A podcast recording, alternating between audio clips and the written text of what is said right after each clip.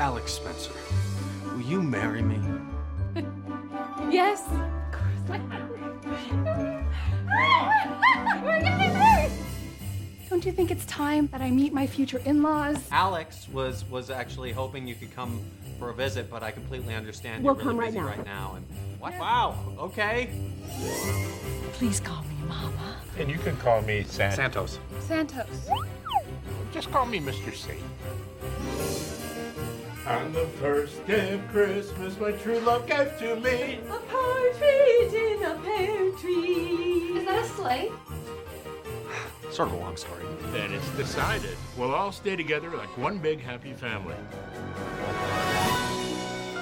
There's nothing in any database anywhere about this man that you would have us call your future father-in-law. How long do you plan on keeping who you are a secret? He's Santa Claus. My dad, You're serious. I'm not making this up.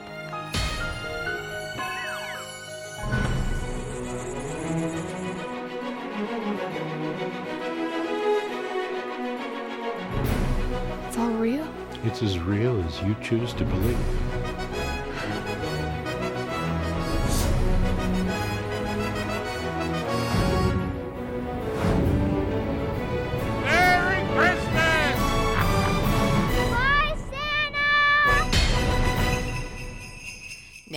That's more like it.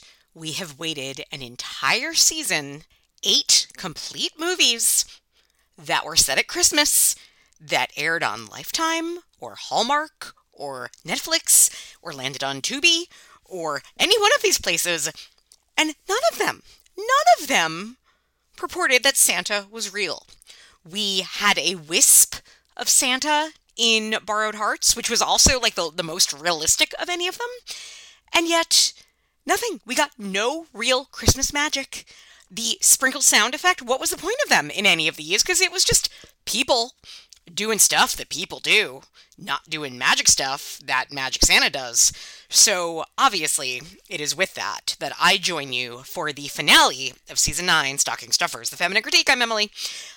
Here, where we are specifically, deliberately going after a movie that has Santa Claus. Now, this is a solo episode. We are wrapping it up, so we are going to dive into Merry In Laws. And by we, I mean me, though you are joining on this sleigh ride of magic, if you will.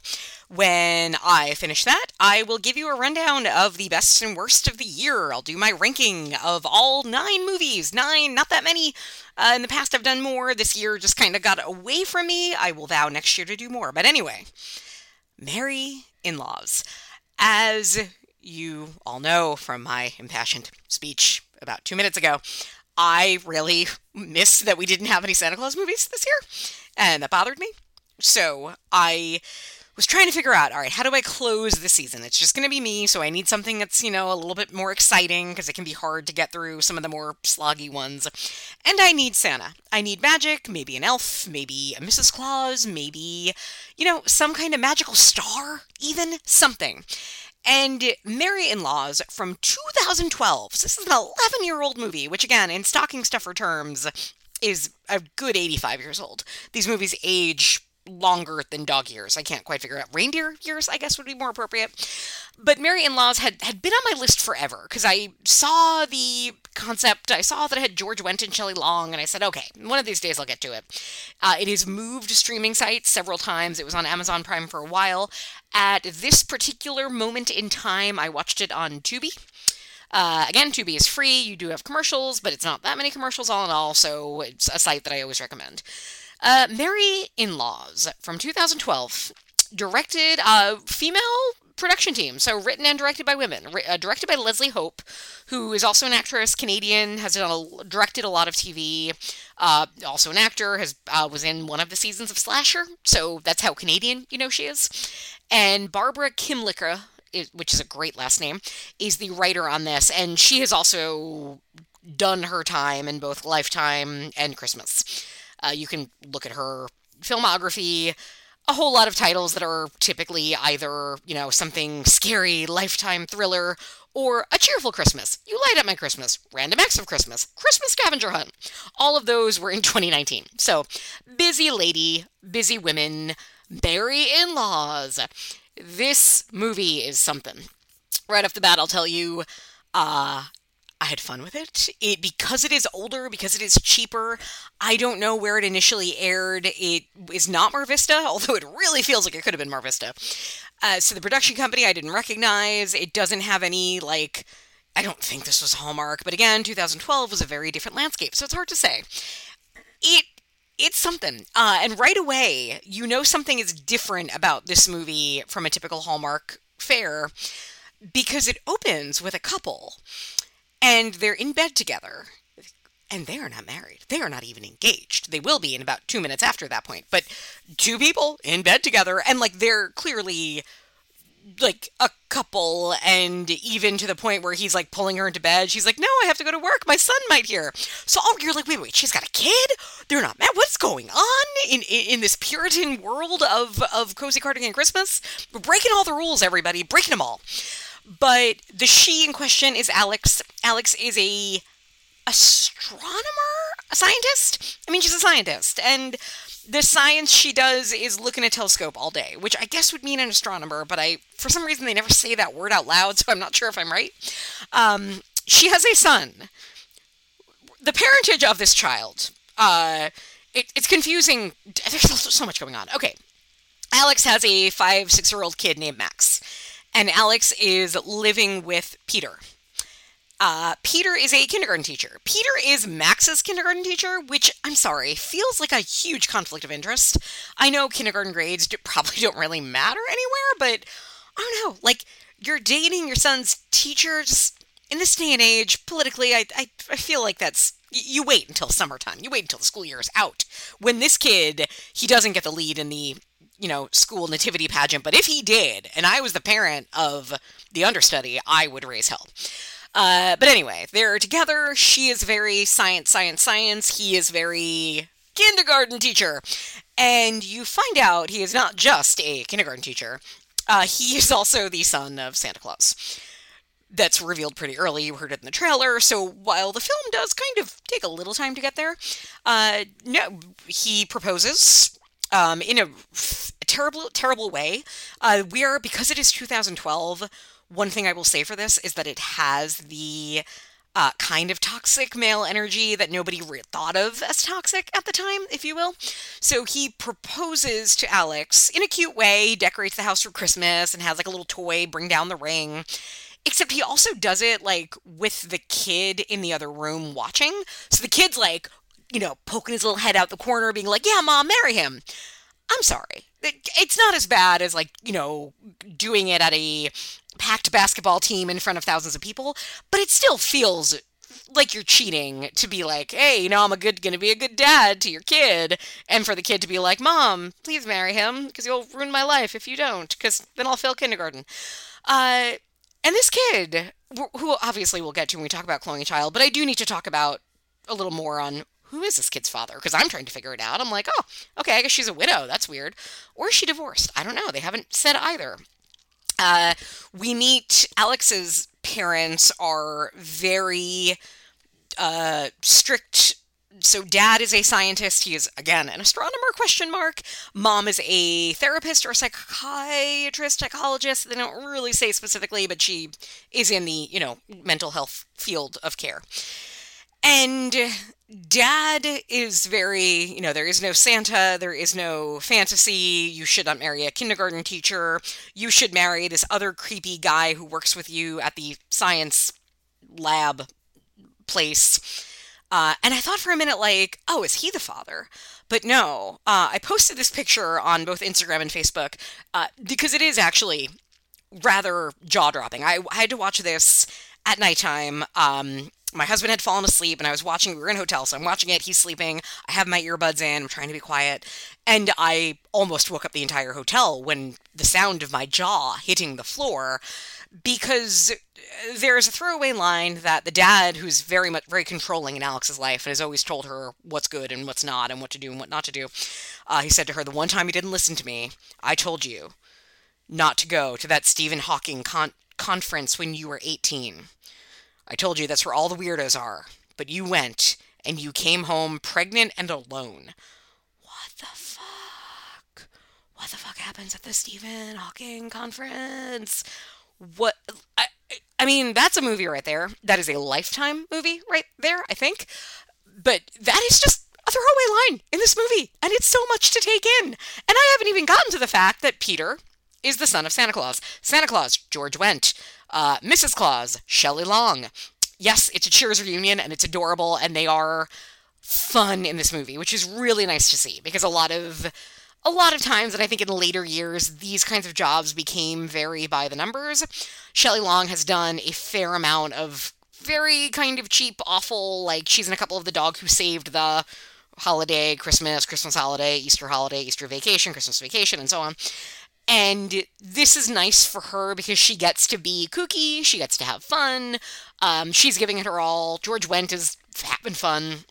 It's a relief but like also okay so they're santa claus and mrs claus and they have come to meet their son's fiance she does not know that they are santa claus and mrs claus uh it is really weird how long it takes all of this to unfold and I get it. It's probably a pretty hard thing to spring on your fiance, especially if she's very science, science, science, no Santa. Um, but it the problem isn't so much that it takes him a long time to tell her this. The problem is it is unclear what this actually means for their relationship. Because is Peter, and first of all, was his last name Claus? I guess it was. I don't know how, you know, that never really comes out, but anyway. Is does he have to be Santa? Like there's a throwaway line at the very end where Mr. Claus or Santos as he goes by briefly says, you know, I'm to retire soon okay, is it a family business? Is there another child lurking around? Because, like, does Alex, who is now, you know, has discovered a new star and stuff, does she have to give up her astronomer life for Christmas? I don't know. It's fine. It all ends up well. There are hijinks along the way, but in the end, it's the spirit of Christmas, moves everybody. They get married. It's cute. We're all happy for them. So let's dive in because there's a lot, and we're we're just getting started here. Uh, again, a few other little things that. Oh, okay. One thing that really bugged me. I now we'll talk about the actor, but so Lucas Bryant plays Peter, Peter Claus, I guess. Uh, I'm not familiar with him. He did look very familiar. He's in a lot of these kinds of movies. He's Canadian. He is top billed in this movie, I think. And then it's like then it's Shelley Long, and then it's the actress playing the lead, and then it's like everybody else, and with an and George Wendt it's very strange to me that Shelley Long and George Wendt don't get like the co and credit because they're the reason a lot of people are coming to this movie. But what do I know? What do I know? I've only done nine years of this. Um, a lot of sprinkle sound effects, which is appropriate because it is magic, so that's good. Uh, but let's dive in. So, our female lead in need of a lesson. In this case, we have Alex. Alex is played by a definitely Canadian actress. Okay, Kasia Ka- Kasia Warshawski is her name.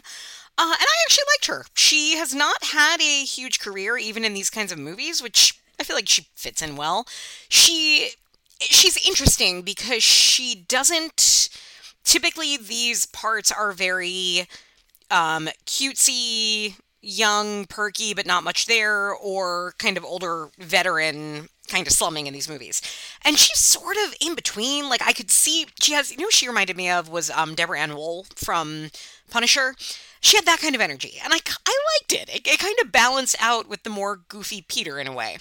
But her character, Alex, is science, science, science. Um, and, you know, there's a. I think the movie doesn't quite settle on who she is because she's very into science because it's what her dad wanted. Um, and when Peter proposes, her first instinct is like, oh my God, what do we do about taxes? Is it better to get married or not married? Do I change my name? That's going to be very complicated.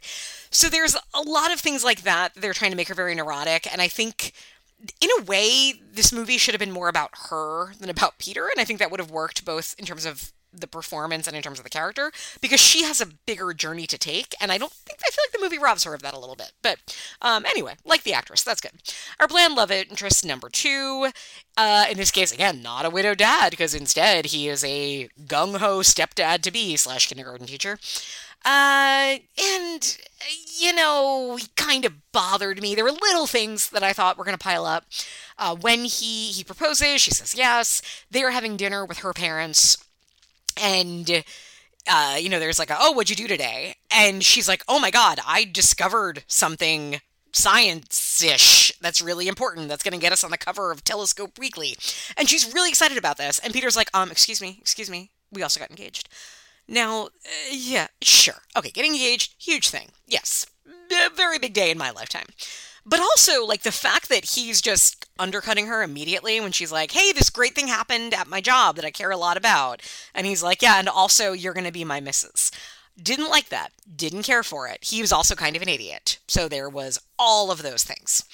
Uh, and then at one point, again, like he's fairly young in this movie, right? He's probably got supposed to be maybe I don't know. She is specifically again. She got pregnant at 18 at the Stephen Hawking conference. Uh, her kid is six, so she's all of 24 and is a super scientist, of course. He is a kindergarten teacher. I don't know. Let's say he's 32 tops. And at one point, she's talking about him and says, you know, he really deserves a promotion.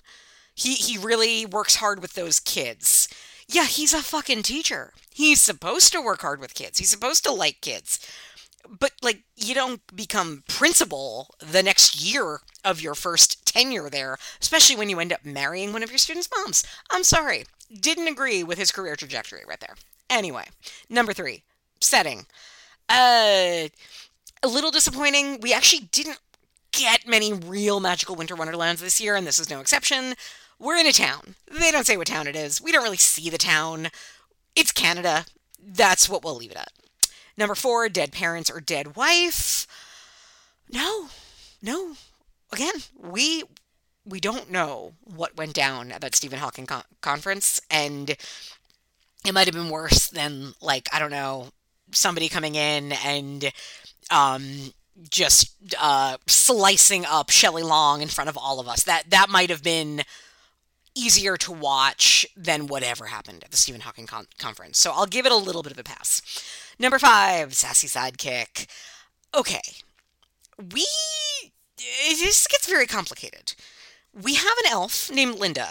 I really like that the elf's name is Linda.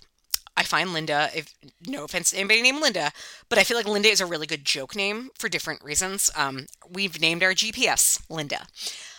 There's that great joke on Kimmy Schmidt about how women in HR are often named Linda. An elf named Linda, pretty funny. The elf in this case, not that funny. No earrings. Um, she's supposed to be like bumbling and keeps messing things up, but I just found her kind of bad at her job. And it was also confusing because the whole Mrs. Claus and Mr. Claus decide, oh, yeah, we can drop everything December 20th and fly down to see our son because Linda's taking care of it all. No, but Linda's there with them. So who is running in the North Pole? I don't know. I'm glad that this movie purports that Santa has really figured out a system for not being there all the time. That's good. That's good leadership. But still, uh, we have another candidate. We have Vicky, who I was really kind of hoping for a different reveal, but early in the movie, the dad says something to the effect of like, "I told," because he told Alex there is no Santa Claus, and then he tells also tells six year old Max that there's no Santa Claus, and he says he's like, "I should have told your sister that too. Otherwise, this way she wouldn't have ended up where she did." And again, you're like, "What was she also like gangbanged at the Stephen Hawking conference? Like, what's going on in this family? But no, Vicky just became an actress, and that's apparently more shameful than anything that could possibly happen at the Stephen Hawking conference. We do meet Vicky later. Um, she's free spirited, she's a little kooky, but no earrings. Uh, no great outfits either, but again, it's 2012. They didn't really know what they were doing yet. Uh, and she almost is more like giving sage wisdom than giving wacky antics you could maybe put Mrs. Claus here. It's confusing. Is she here? Is she a sage old person? Again, she does both, and she's played by Shelley Long magnificently. So there's that. Number six, evil woman or villain, villainous boss, typically. In this case, we, we do have two active villains, which is nice because we really had very few this year.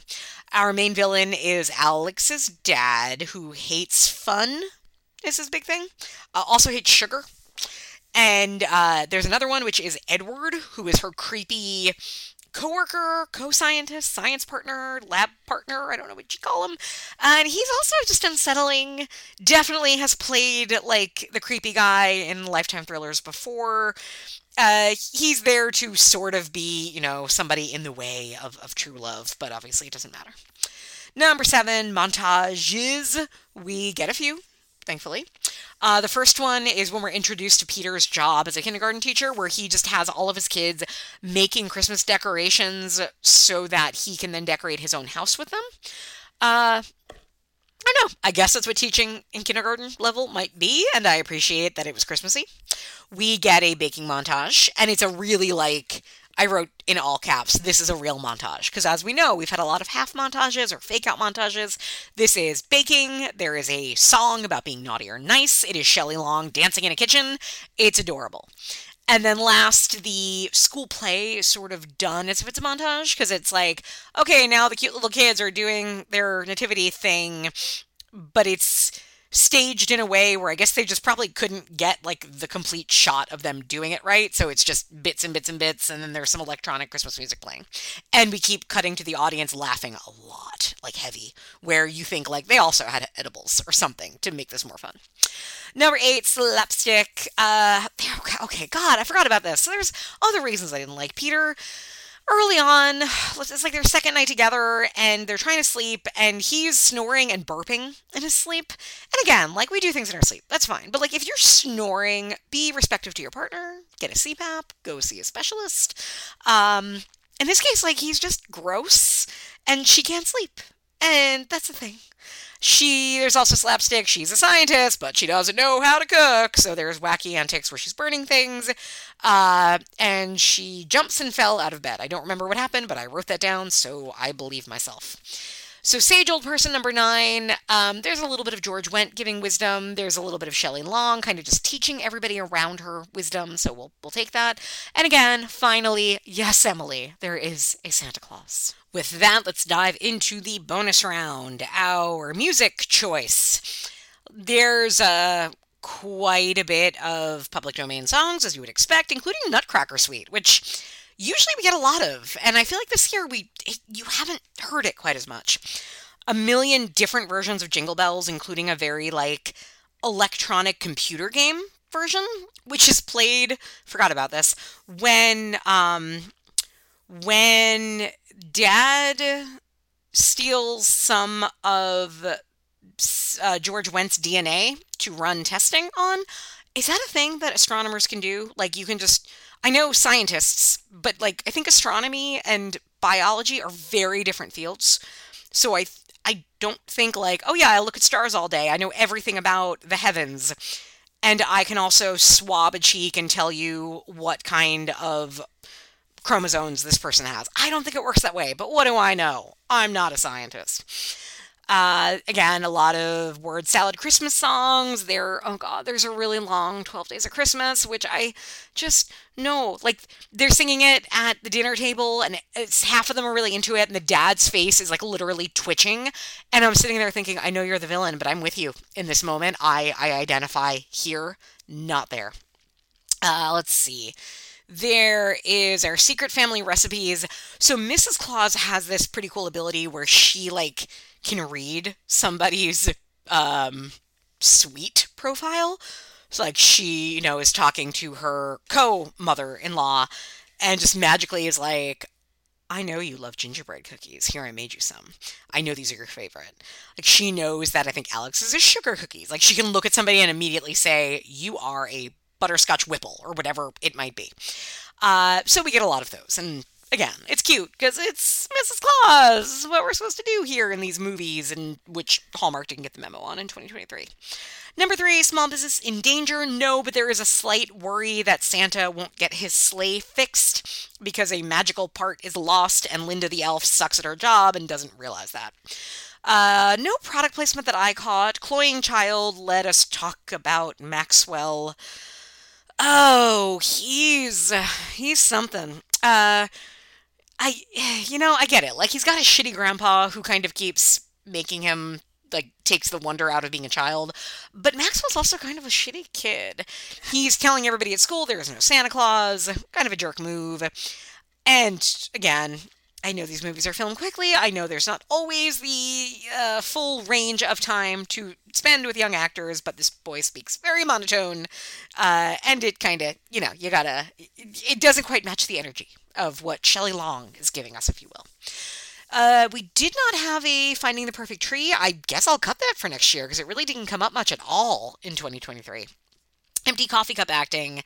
Guys, here's the thing George Wendt and Shelley Long were on the greatest show ever about a bar, right? One of the greatest sitcoms of all time.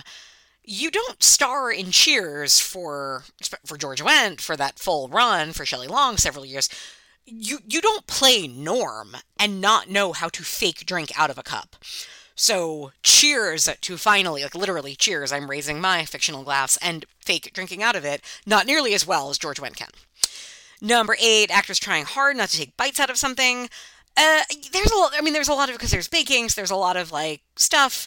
And I gotta say, like, ugh, again, Peter's just gross. He's a very good looking man, and I don't know if it was like part of the joke was that we're to make him burp, we're to make him snore, we're to make him just icky.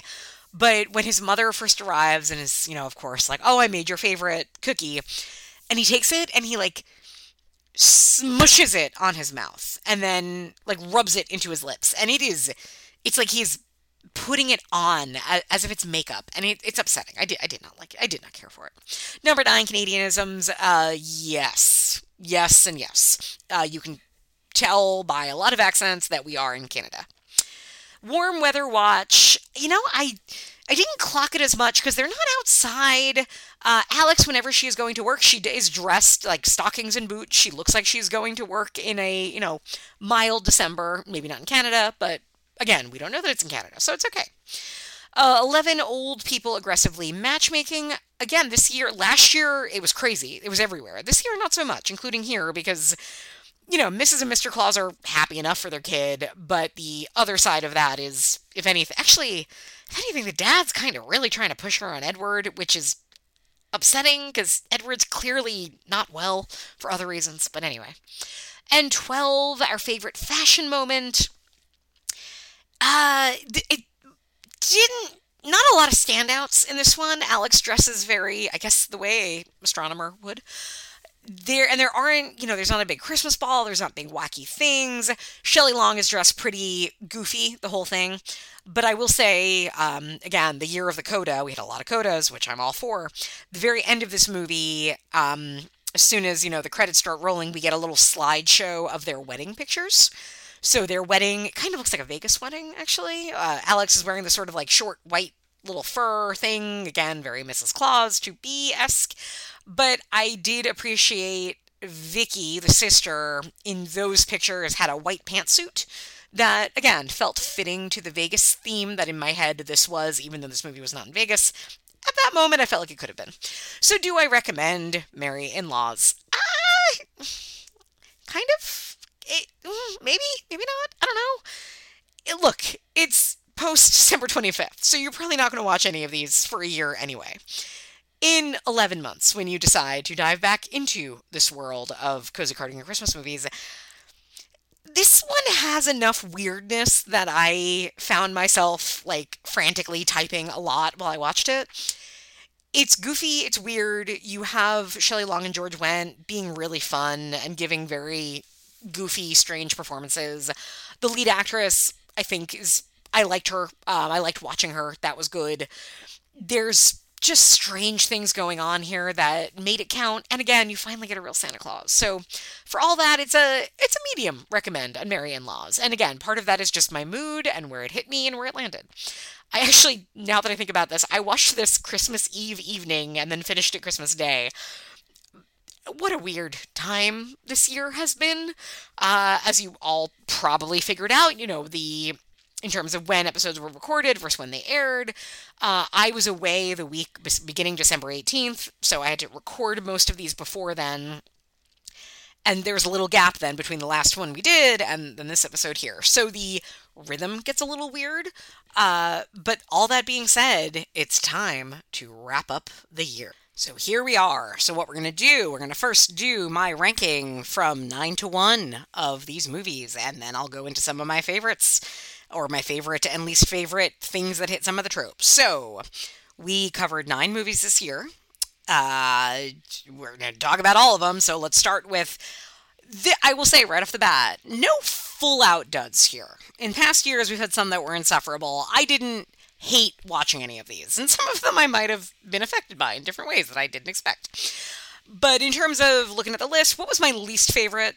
Uh, and the one that I would say is definitely one that I don't think anybody has a reason to watch. Number nine, coming in number nine, was the first episode, Mistletoe in Montana. Uh, so it was Lifetime, directed by Kelly Martin, starring Melissa Joan Hart, set in Montana, filmed in Montana in July. Eh, it's it wasn't terrible. It just this was very by the numbers Lifetime. It felt even if I didn't hadn't read about like the hell of filming this movie, you kind of felt that there was no magic there. It just was very by the books. So nothing remarkable. That's number nine. Number eight, and immediately there's a huge gap between number nine and number eight. Uh, I'm going to say, kind of went back and forth here because I liked this a lot more when I watched it, and then the more I thought about a lot of it, I'm like, but it didn't finish. It it did have like hanging threads, and you can't do that in these movies. And I liked it more than my co-host on this episode, dear Jason Fozzie Nelson. But I'm going to put to the Christmas setup which was the second episode we did. So far, we're going in order, if that might be a trend. Uh, Christmas setup was the Fran Drescher, the gay romance. The gay romance aspect was pretty good in some parts, but the movie itself was, I don't know, it was lacking something and didn't feel fully coherent. So that's going to be number eight. Number seven, I think, was the third episode I felt, uh, recorded, maybe.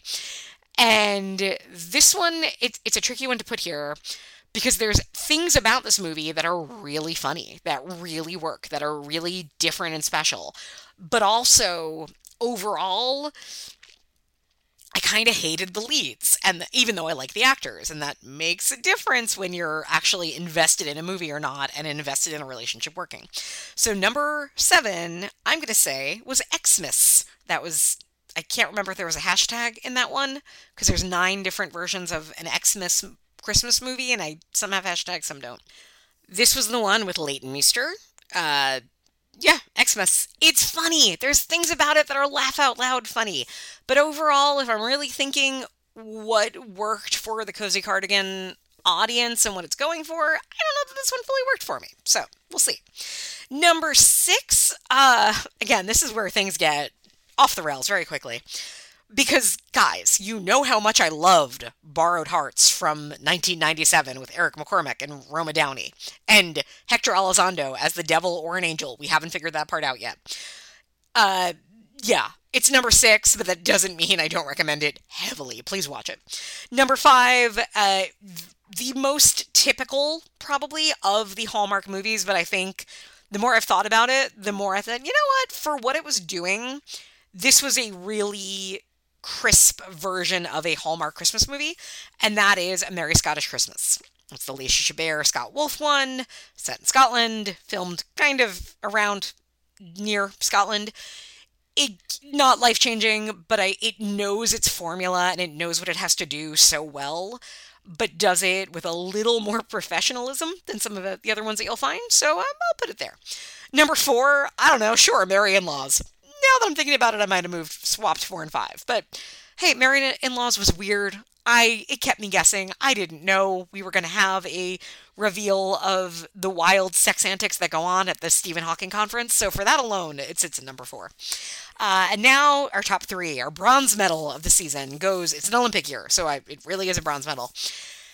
I the movie that made me maybe cry, made me well up, maybe just a bit, I, I can't say that out loud. I don't quote me on that. But yes, my eyes felt fuzzy when I watched My Southern Family Christmas with Bruce Campbell and Moira Kelly. Uh, I don't know. Didn't didn't hit everything. Didn't felt was more a family drama than romance. But the family drama stuff I thought was actually handled really well, and Bruce Campbell was great in it. So that's number three. Number two, our silver medalist would be Mystic Christmas, also a Hallmark production from this year. And uh, can I say? It, it did a few things differently than your typical Christmas movie, which was nice. And had a really good lead, had really snappy dialogue, was had a, a nice directorial style. It just moved well. So I appreciated how how well it worked. And again, it felt like a movie, which you don't always get here. Um, cough, cough, mistletoe in Montana.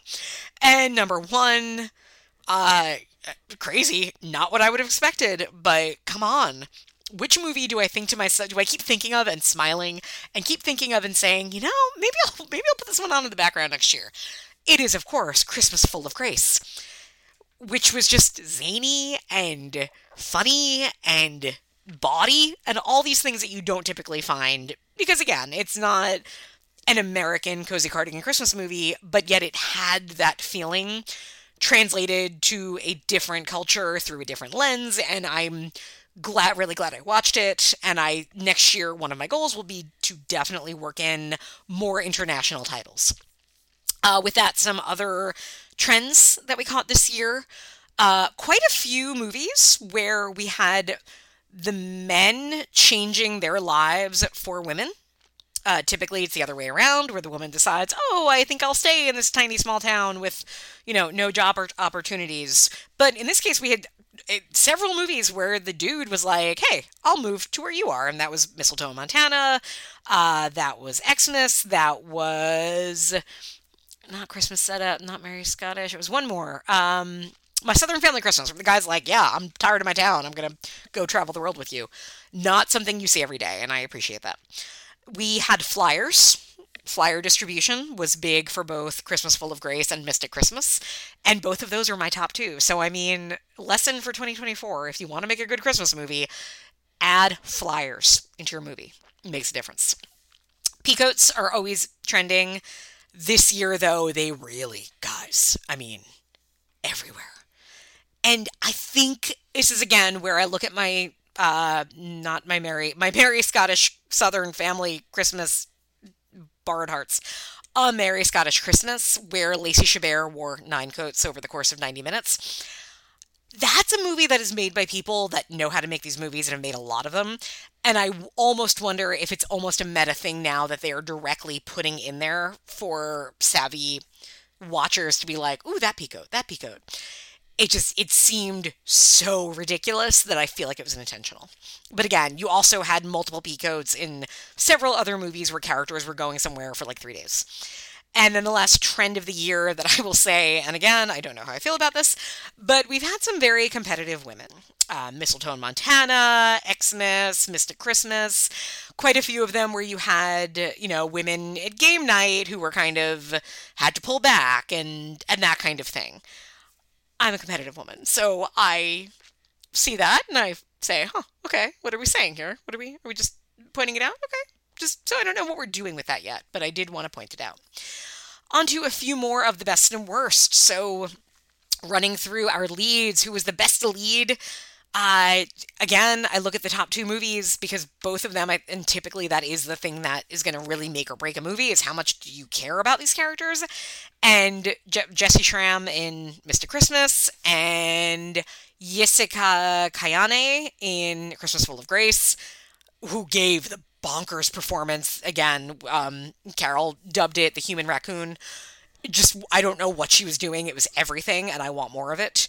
Uh, and Jessy Schram also just had great comic timing, Mystic Christmas, which you don't always get in these. Um, worst, you know, nobody was really a dud. I think Melissa Joan Hart kind of was was struggling in in Christmas in Mistletoe, Montana, but again, based on everything we've learned about the bears and COVID, I kind of understand it. So even though I'm not her biggest fan for a lot of reasons, I'll I won't go too rough on that. Uh, favorite love interest it's tough because we had a lot of like guys that were actually good for the women, which again, not always the case. Uh, you know, uh, Chandler Massey was again in Mystic Christmas last year or a couple years ago. He was in Last Stop Christmas, I think. A good find for Hallmark. He brings a neat energy, but honestly, who actually gave like the best performance as the love interest? It's Eric McCormack. He knows what he's doing in Borrowed Hearts, and he's really good in it, like as an actual performance. Least favorite love interest. eh, you know, in my Southern family Christmas, the guy was kind of dull, but he also was the one that's like, I'm going to change my life for you. So I give him credit for that. So instead, I'm going to say, Peter from Merry in Laws, toxic man, Alex, run. You can do better. Setting, our favorite setting. We didn't really have magic, which is a shame, because you know I like my magical winter wonderland. So, my favorite setting, I'll say A Merry Scottish Christmas, was in Scotland, kind of Ireland mostly, but it looked cute, and we'll go with that. Uh, also had like kind of Wicker Man undertones and Midsommar undertones, so credit there. Least favorite setting, I still have been awakened at night here and there, wondering why did the Christmas setup say it was set in Milwaukee when it was filmed in Canada. Why Milwaukee? We didn't do anything with Milwaukee. What was the point of that? And that bothers me. I'm not going to let it go so easily. Our favorite montage, that's easy. Not my favorite movie of the bunch, but Xmas's Hallelujah, getting to the airport, leaving for the airport, not actually leaving. That scene is laugh out loud funny. It is done brilliantly um, with very good comic actors and worth watching that movie. Favorite dead parents? Um, you know, I'm a dick. What can I say? Uh, I just appreciated how it was less than three minutes into Mistletoe in Montana when uh, we get a comment about dead mom and how dead mom it's like oh sorry your mom's dead now you have to stay in montana there was just weird things going on there and i appreciate that uh, also this is so sort of in the like is this a good thing or bad thing the almost killing of michael hitchcock in xmas I can't decide if that was a great move or a terrible move, but I need to point it out because it was wild. Uh, and then on like the low, the worst list of dead parents, we had a lot of are they dead? Why are they dead? What happened here? And it just made things confusing. My Southern Family Christmas, what happened with Bruce Campbell's dad? Something that drove him away from his family. Borrowed Hearts has like an evil dead dad. I wanted more. It was very VC Andrews feeling in its tone. Uh, Xmas and the Christmas setup both seem to have this sort of like, is there a dead mom? I don't know. We don't talk about mom. Here's a dad. Give me more, people. Don't you know what you're selling? Uh, favorite sassy sidekick. Oh, oh boy. Um, I don't. Again, I don't know if I put Shelley Long here because it feels like beneath her to call her a sassy sidekick, but she's great in Merry in Laws. So I would probably instead say everybody in Christmas Full of Grace. Uh, you have a lot of them. You have sisters, cousins, sister in laws. You have lobster earring sister and her TikTok boyfriend. All of these things go a long way. Our favorite villain, um, you know, again, rough year for villains. We didn't really have them because Christmas movies have gotten nicer, and I, for one, don't care for it.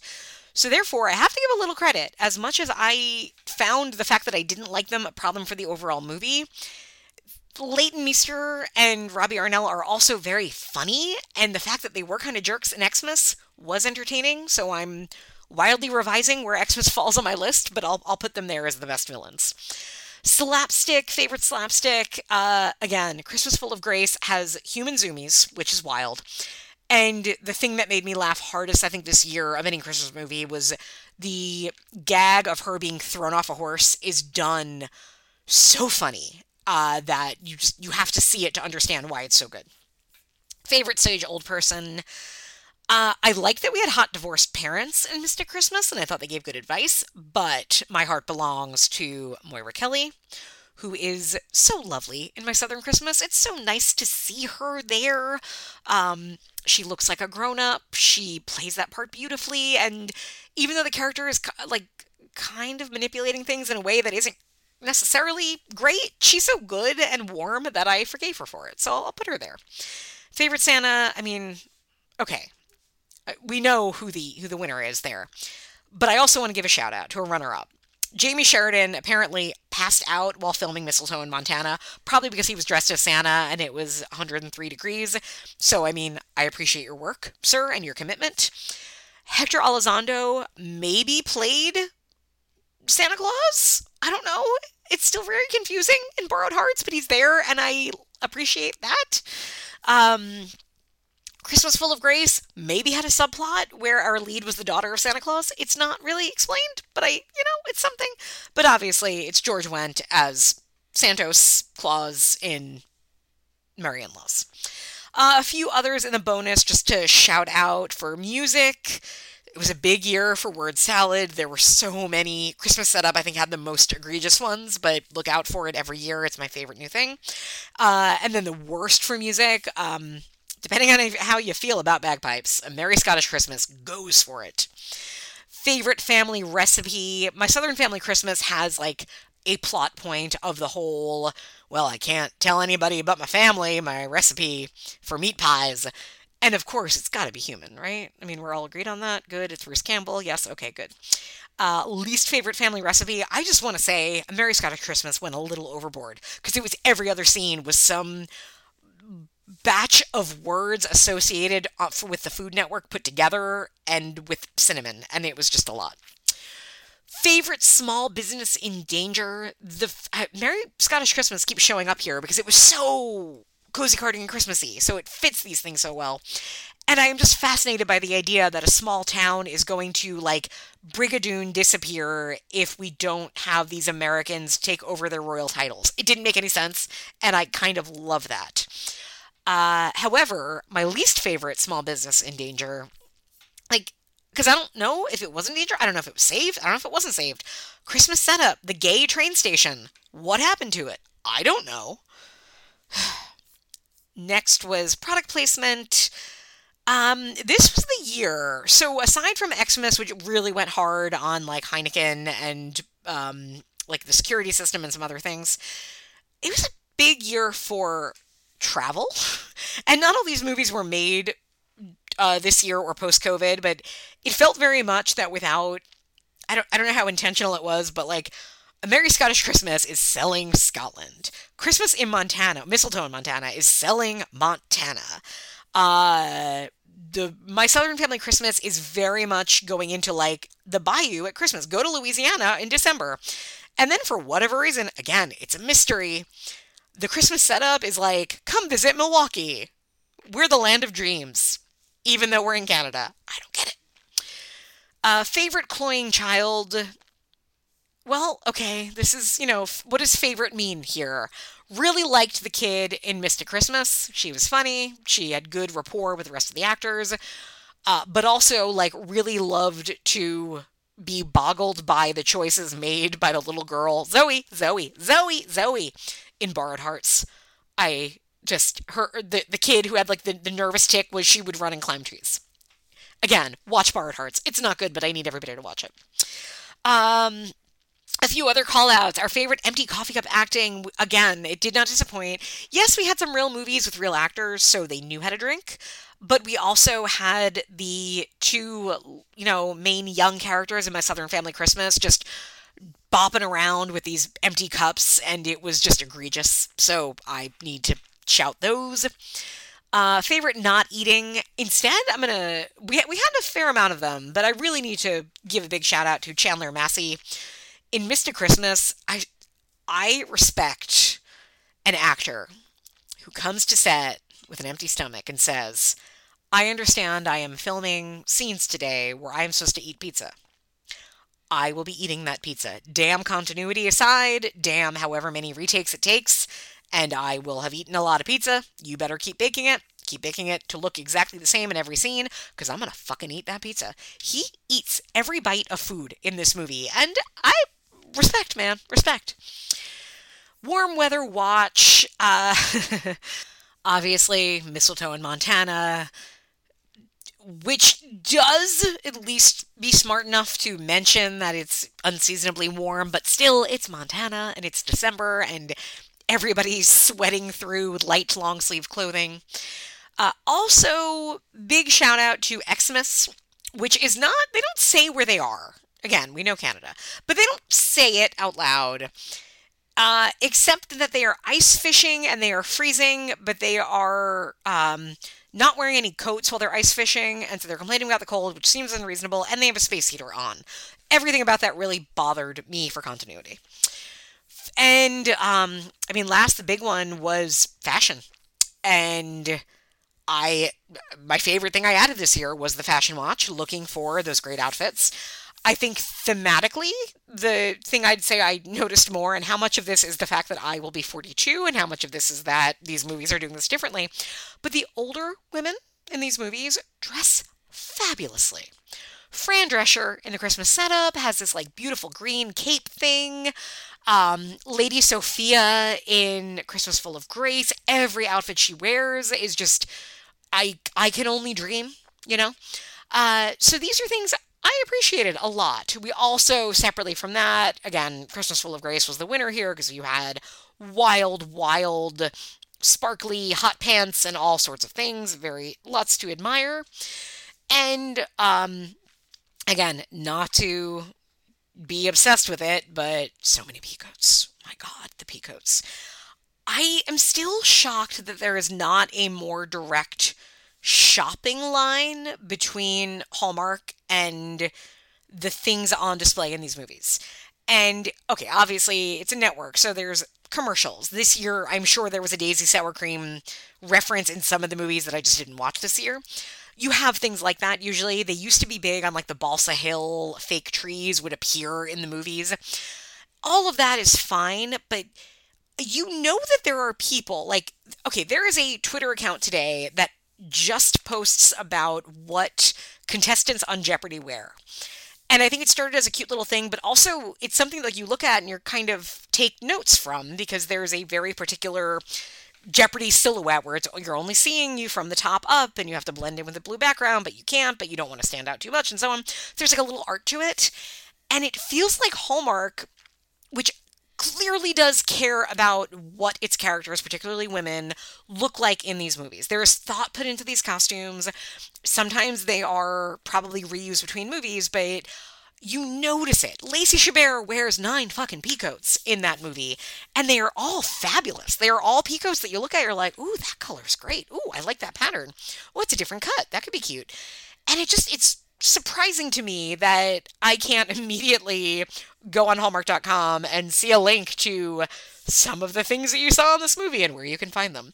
It's just a missed opportunity. And I'll say it knowing that maybe in like a year there will be a, you know, Hallmark Amazon shop where you can go and buy all these things. Just putting it out there.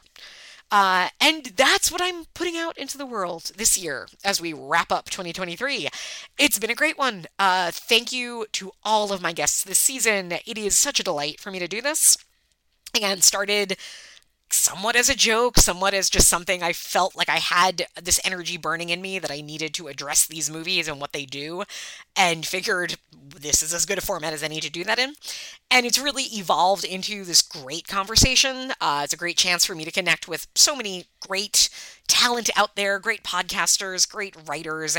Please, if you have not already, check out all the guest episodes, check out their work. They're all amazing, incredible people that inspire me. Uh, and, you know, this, as always, is just fun. It's stupid. It's enjoyable. It's a good way to just kind of distract you from some of the other stuff going on this season, which can be rough for people, including me. Um, but as always, I appreciate your support and you joining me on this sleigh ride of holiday nonsense. Christine will be back very soon when we return in 2024 with, you know, I don't know, something like probably bloody and filled with like loose limbs and whatever else are the movies we cover, like complicated twists that don't resolve themselves but aren't the Christmas setup, that kind of thing. Please join us. Follow us in the places. We're on Instagram at the feminine underscore critique underscore pod, I think. We're on Twitter, kind of, at feminine underscore podcast. We have a Facebook group. That's probably the easiest way, but I understand people don't like Facebook. I, I can't figure out threads, guys. It's hard. I'm old. I am Lady Sophia. I am not Christmas full of grace. And anything you can all do to interact and, and help I mean, like, spread the word. I don't really care if people listen. I just want, like, that if you do listen, please, um, talk to us. Let us know things. Let us know what you think. If you have suggestions for next year's Christmas shows, if you have guests that, if you are interested in guesting or have people that you think, hey, you should talk to this person because they're fun and also like the stuff, please share the word. Um, find me. Easiest way is at Twitter and Bluesky at Deadly Dolls. And with all of that, I hope you all have an incredible new year, incredible Christmas, Kwanzaa, Hanukkah, whatever else happens these weeks and months and winters and such. Uh, again, I know it can be a weird time for a lot of people. It's not a great time for everybody. It's a great time for other people. So, whatever it is, I hope you have found your peace. I hope you're ready to start fresh in 2024. And whatever you do, do not put all of your faith in an elf named Linda.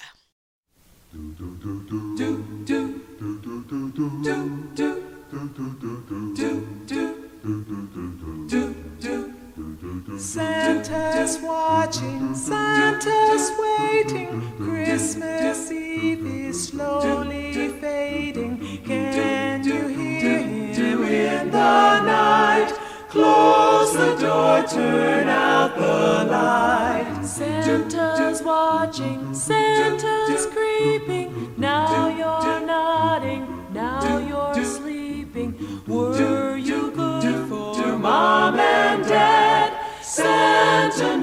if you've been bad. There might be a treat for you in Santa's bag of toys.